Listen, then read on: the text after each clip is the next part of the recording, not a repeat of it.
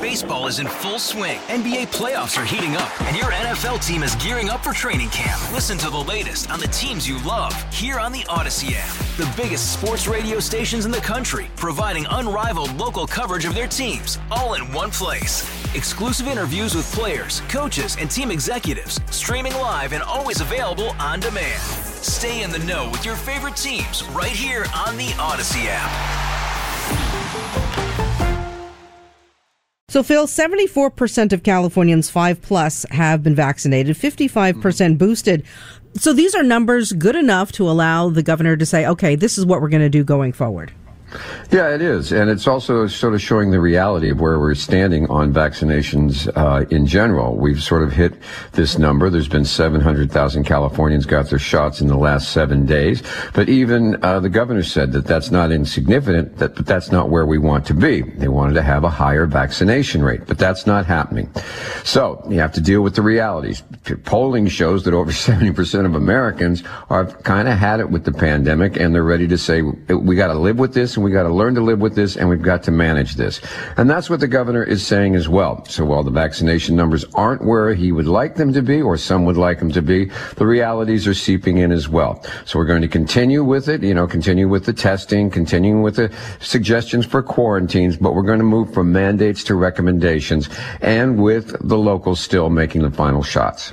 You know what though? This feels like, and I, I, I don't want to sound pessimistic, but a little hokey pokey ish. I mean, you put your left foot in, you put your left, you know, take your left foot out, and you wonder with so many unknowns uh, down the road how specific he's going to be with this plan, so he can change it without sounding like he's you know, backpedaling maybe two, three, four months down the road.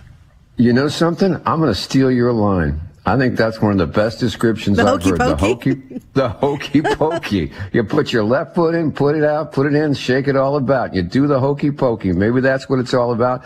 Because yes, there has been a dance going on, and we have put our left foot in, and then oh, it boiled up again. Got to take it out, and then we're going to try to put it back in. And uh, there's conflicting, uh, you know, uh, data points. If you notice that we've shifted from the uh, the the infection rates to now it's the hospitalization rates that the state is emphasizing because they're saying is that, okay, it's not as severe as we thought. So yes, Dan, there is a certain amount of dance going on here.